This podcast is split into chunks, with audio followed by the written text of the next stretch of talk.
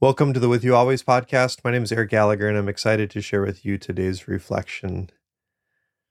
Something that's been coming to my mind recently uh, is this phrase that our bishop would use uh, when he would share something that the Lord is doing in his heart. He would say that he received a particular grace. And I, I didn't know why I was really thinking about this until yesterday. I was praying with this and just thinking more about it and just thinking, Lord, what do you, as this new year approaches, I continue in my life to have these different paths in front of me.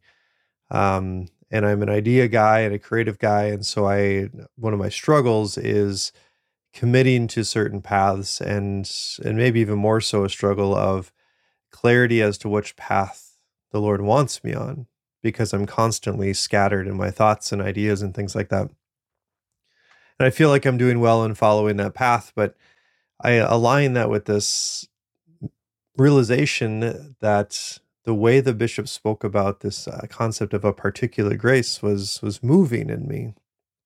So I started thinking about that. Lord, what is what is our particular grace, and what particular graces have you given me? And very quickly, I started to be overfilled with these ideas and, and this awareness and this knowledge of Lord. I, I remember over 25 years ago, you giving me a particular grace in my coming to discover the love that you have for me. And the particular grace was, Lord, you're the only thing that matters. You're the only thing that I want in my life. And I want to give my entire life to you. And that particular grace is, is I'm realizing more and more is particular to me one, just because of how specific it is. I look around at other Catholics who are are faithful and holy, and um, I have this certain like enthusiasm or energy about this. I, I want to give everything to you, Lord. When I read about the saints and such, I, I, I resonate with the way that they gave themselves completely over to God. Uh, and sometimes I can even be judgmental, frustrated by the church because they don't have that same enthusiasm that I received through the particular grace that was given to me. But see, that's the reality of a particular grace is it's it's meant for an individual. So the way that the Lord has loved me and given me that grace to say yes to him over 25 years ago is different than the way that he invites and calls other people. Now the call is the same, right? He he wants the same kinds of things from us.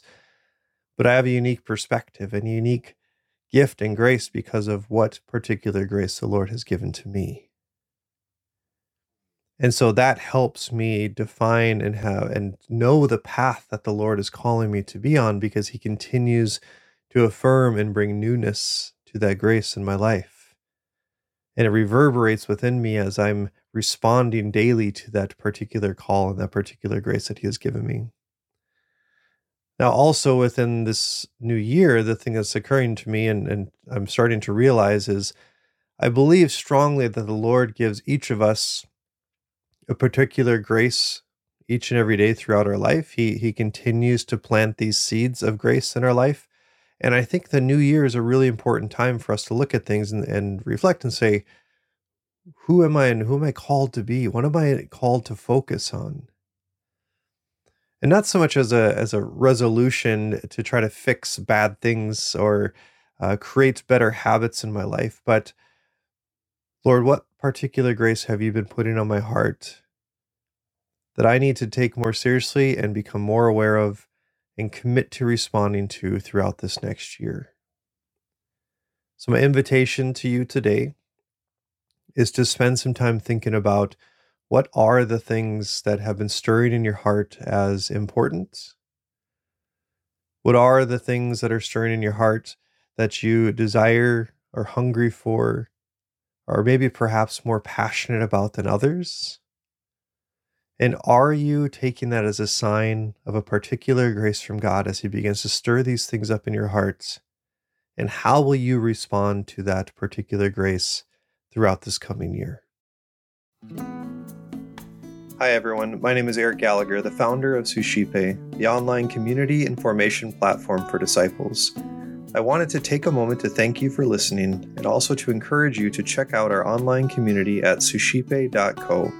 That's S U S C I P E dot C O.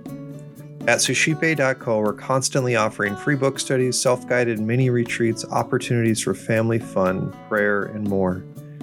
If you're interested in engaging with a community of individuals who are desiring to grow deeper in their spiritual lives, check out suscipe.co and get involved today.